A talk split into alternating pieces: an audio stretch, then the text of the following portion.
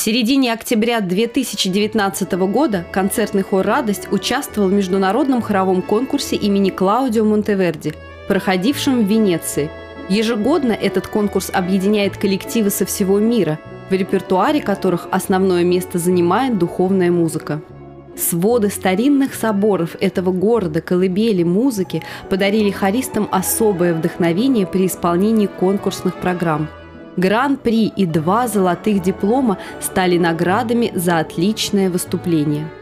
Кроме почетных наград, незабываемое впечатление в сердцах ребят оставило знакомство с главными достопримечательностями города на воде – Прогулка по венецианским улочкам, хранящим память о былых временах и веселом шумном карнавале. Итальянская маска – это традиционный символ ежегодного венецианского карнавала. Многие маски карнавала – это варианты масок итальянской комедии «Дель Арте», особого вида уличного театрального представления. Они красивы, необычны, таинственны, изысканны, роскошны – Венецианские маски и костюмы – одно из самых ярких явлений итальянской действительности.